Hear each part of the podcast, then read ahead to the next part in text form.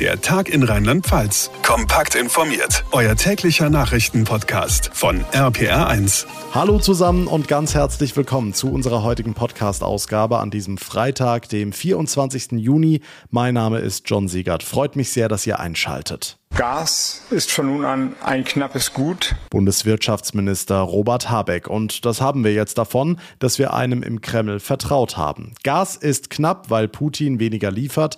Im Notfallplan des Bundes gilt die Alarmstufe. Das heißt, alle sollen weniger verbrauchen. Wenn wir Normalbürger das nicht tun, dann wird's teuer. Wird es wahrscheinlich so oder so. Bei großen Unternehmen in Rheinland-Pfalz ist die Frage eine andere. RPA1-Reporter Olaf Holzbach.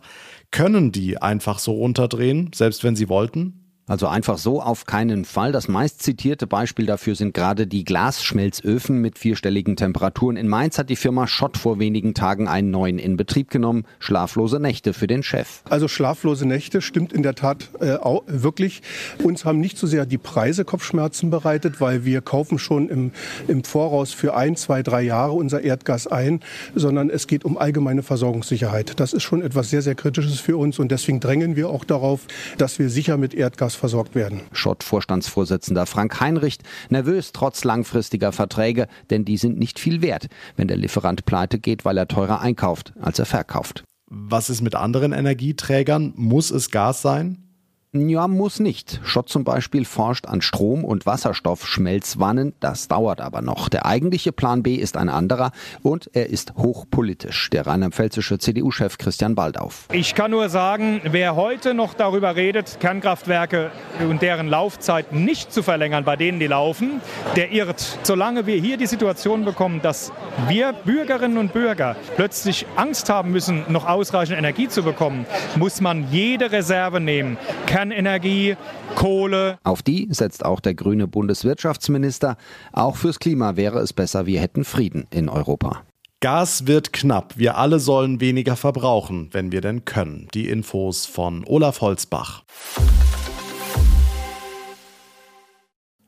Seit vielen Jahren schon gab es Streit um den umstrittenen Paragraphen 219a, also das Werbeverbot für Abtreibungen.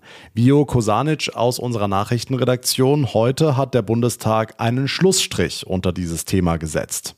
Genau, denn der Paragraph ist jetzt Geschichte. Der Bundestag hat beschlossen, dass das umstrittene Werbeverbot für Abtreibungen abgeschafft werden soll. Eine große Mehrheit der Abgeordneten war dafür, dagegen waren eigentlich nur die Union und die AfD. Was heißt es denn genau, dass dieser Paragraph jetzt gestrichen werden soll? Der Paragraph hat besser geregelt, dass für Schwangerschaftsabbrüche nicht geworben werden darf und das hat in der Vergangenheit immer wieder dazu geführt, dass Ärztinnen und Ärzte nicht ausführlich darüber informieren durften, jedenfalls nicht ohne mit Strafverfolgung rechnen zu müssen. Das soll sich jetzt ändern, denn den Medizinern soll ein Informationsrecht zugestanden werden. Okay, und was ist mit denen, die Probleme bekommen haben, weil sie Leute aufgeklärt hatten? Ja, für die gibt's gute Nachrichten. Der Beschluss sieht auch vor, dass Urteile gegen Mediziner, die seit dem 3. Oktober 1990 wegen dieses Paragraphen ergangen sind, aufgehoben werden. Da gab's zum Beispiel erst vor ein paar Jahren einen Fall in Gießen, bei dem eine Ärztin verurteilt wurde und die seit Jahren gegen den Paragraphen 219a gekämpft hat. Es gibt ja aber auch Grenzen bei der Werbung für Abtreibungen. Richtig, zu anstößige und unangemessene Werbung soll verboten bleiben. Auch das sieht der Regierungsentwurf vor. Das Gesetz muss jetzt noch durch den Bundesrat, kann aber auch schon ohne dessen Zustimmung in Kraft treten. Dankeschön, Vio. Der umstrittene Paragraph 219a soll abgeschafft werden. Das hat der Bundestag heute beschlossen. Mediziner sollen in Zukunft also über Abtreibungen aufklären dürfen, ohne dafür Ärger zu bekommen. Seit Tagen hören wir, da kommt eine Corona-Welle auf uns zu. Und was macht die Politik? Sie streicht die kostenlosen Corona-Tests. Das hat der Bundesgesundheitsminister heute Mittag angekündigt. Da müssen wir drüber reden. RPA1-Info-Chef Jens Baumgart. Ab Juli sollen wir an den Teststationen also drei Euro zahlen. Tja, so will es die Regierung, aber in der Pressekonferenz von Bundesgesundheitsminister Lauterbach hat man durchgehört, dass er selbst nicht so glücklich ist mit dieser Lösung. Ich will keinen Hehl daraus machen. Ich hätte die kostenlosen Bürgertests für alle gerne weitergeführt. Aber im Durchschnitt kosten die Tests im Bund derzeit eine Milliarde Euro pro Monat.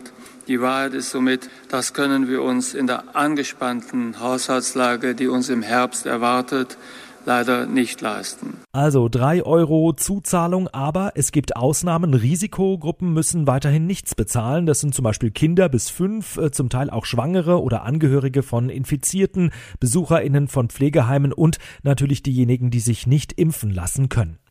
Hm, aus der Wissenschaft gibt es schon die erste Kritik, das sei das falsche Signal, denn dann würden nämlich viele Fälle unerkannt bleiben. Da ist natürlich was dran, keine Frage. Deshalb hat die Bundesregierung auch einen Plan B mit eingebaut. Die Länder können nämlich im Notfall einspringen und diese drei Euro für ihre BürgerInnen übernehmen, wenn es regionale Ausbrüche gibt. Also nur mal Beispiel in der Eifel oder in Rheinhessen würden die Zahlen in die Höhe schießen, dann könnte das Land einspringen, aber das wäre eben dann Ländersache. Mein Tipp, selbst Selbsttests für zu Hause sind oft ähnlich gut inzwischen, sind ähnlich zuverlässig und wenn man ja mal die Nachbarn fragt, ob die mitmachen wollen, dass man sich da eine Großpackung irgendwo bestellt, die man sich teilt, jeder zehn Stück oder so, also da kann man wirklich richtig viel Geld sparen. Ab Juli müssen wir also drei Euro für den Corona-Test an den Teststationen zahlen. Die Infos von Jens Baumgart. Dank dir. Und damit zu weiteren wichtigen Meldungen vom heutigen Tag, kurz und kompakt zusammengefasst von Marius Fraune in unserer Nachrichtenredaktion. Außenministerin Baerbock hat die internationale Staatengemeinschaft zum entschlossenen Kampf gegen die sich verschärfende Hungerkrise in der Welt aufgerufen. Die Lage sei hochdramatisch. 345 Millionen Frauen, Kinder und Männer seien weltweit von Nahrungsmittelknappheit bedroht. Gründe dafür seien der Klimawandel und die Corona-Pandemie, aber auch Russlands Angriffskrieg gegen die Ukraine. Kreml-Chef Putin setze Hunger ganz bewusst als Kriegswaffe ein und mache die ganze Welt zur Geisel, so Baerbock. Russland führt diesen Krieg auch mit Fake News und versucht die Schuld, gerade die Schuld an diesen explodierenden Lebensmittelpreisen, in die Schuhe von anderen zu schieben. Aber die Fakten sprechen klar für sich.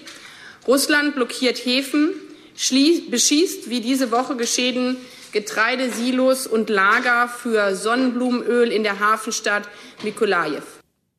Bundesfinanzminister Lindner hat die Forderung seines baden-württembergischen Amtskollegen Bayers nach einem Kriegssoli zurückgewiesen. Massive Steuererhöhungen wie ein Kriegssoli seien geeignet, die wirtschaftliche Entwicklung zu strangulieren, warnte Lindner. Was zur Sicherung des Wohlstandes gebraucht werde, seien Wachstumsimpulse, mehr Gründungen und mehr Überstunden. Steuererhöhungen würden die Stärkung der Wirtschaftslage sabotieren, so Lindner. Zum offiziellen Ende der Spargelsaison ziehen die Bauern in der Pfalz und Rheinhessen ein durchwachsenes Fazit. Viele Menschen seien offenbar nicht bereit gewesen, ihr Geld für Spargel auszugeben, sagte uns der Geschäftsführer des Bauern- und Winzerverbandes Rheinland-Pfalz Süd, Andreas Adams. Er geht von Verlusten zwischen 20 bis 30 Prozent aus. Im Moment ist es schwierig durch den Ukraine-Krieg und die Inflation. Die äh, Verbraucher sind hierdurch weniger bereit, äh, Geld für hochwertige Lebensmittel auszugeben. Das sehen wir auch in anderen Bereichen. Und wir hoffen natürlich sehr, dass sich die Lage wieder entspannt. Europol ist ein Schlag gegen eine Bande von Aalschmugglern gelungen. 49 Menschen wurden festgenommen. Über 1000 Kilo der vom Aussterben bedrohten Glasaale haben die Ermittler beschlagnahmt. Wert knapp zwei Millionen Euro. Die Schmuggler hatten die fast durchsichtigen Fische versucht im Handgepäck von Europa nach Asien zu bringen. Dort sollten die Glasaale in Fischfarmen ausgesetzt und später verkauft werden. Der Handel von Glasaalen ist laut Europol eines der lukrativsten illegalen Geschäfte mit geschützten Arten.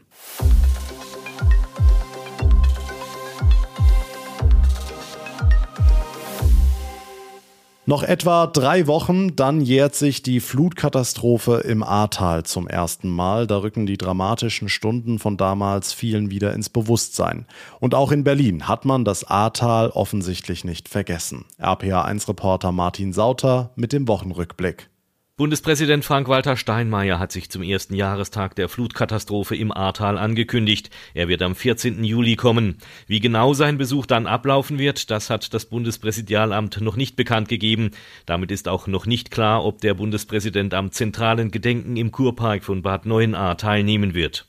Gleichzeitig richtet sich der Blick der Menschen auch nach vorne und da drehte sich in der Woche vieles um den Tourismus im Ahrtal. Wie kann der nach all der Zerstörung wieder aussehen? Darüber haben ExpertInnen in Ahrweiler diskutiert. Und klar ist, das Ahrtal setzt weiter auf den Tourismus bei allen Schwierigkeiten, sagt Achim Schlömer vom Vorstand Touristik beim ADAC Mittelrhein. Also im Moment haben wir eine Entwicklung, die ja teilweise Neuanfang ist, weil eben durch die Flut vieles zerstört wurde und, und viele Betriebe, Freizeitbetriebe, Hotellerie, Gastronomie erstmal neu aufbauen müssen. Auf der anderen Seite haben wir noch bestehende Infrastruktur, die genutzt und gelebt werden kann.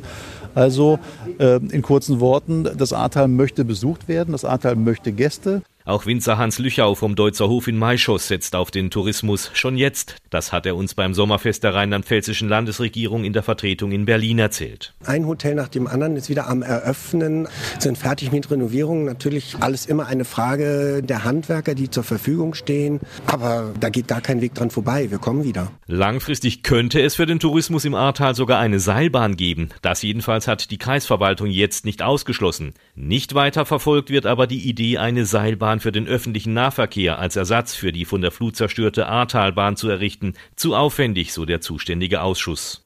Martin Sauter war das aus Bad 9a Ahrweiler. Und das war der Tag in Rheinland-Pfalz für heute. Wenn ihr es noch nicht getan habt, dann wäre es super, wenn ihr uns eine kurze Bewertung hinterlasst, zum Beispiel bei Spotify oder bei Apple Podcasts. Und wenn ihr unseren Podcast abonniert, das geht auf jeder Plattform und dann verpasst ihr keine Ausgabe mehr. Mein Name ist John Segert. Ich bedanke mich ganz herzlich für eure Aufmerksamkeit und euer Interesse. Wir hören uns dann am Montagnachmittag in der nächsten Folge wieder. Bis dahin wünsche ich euch eine gute Zeit, ein schönes sonniges Wochenende und vor allem bleibt gesund. Der Tag in Rheinland-Pfalz, das Infomagazin, täglich auch bei RPR1. Jetzt abonnieren.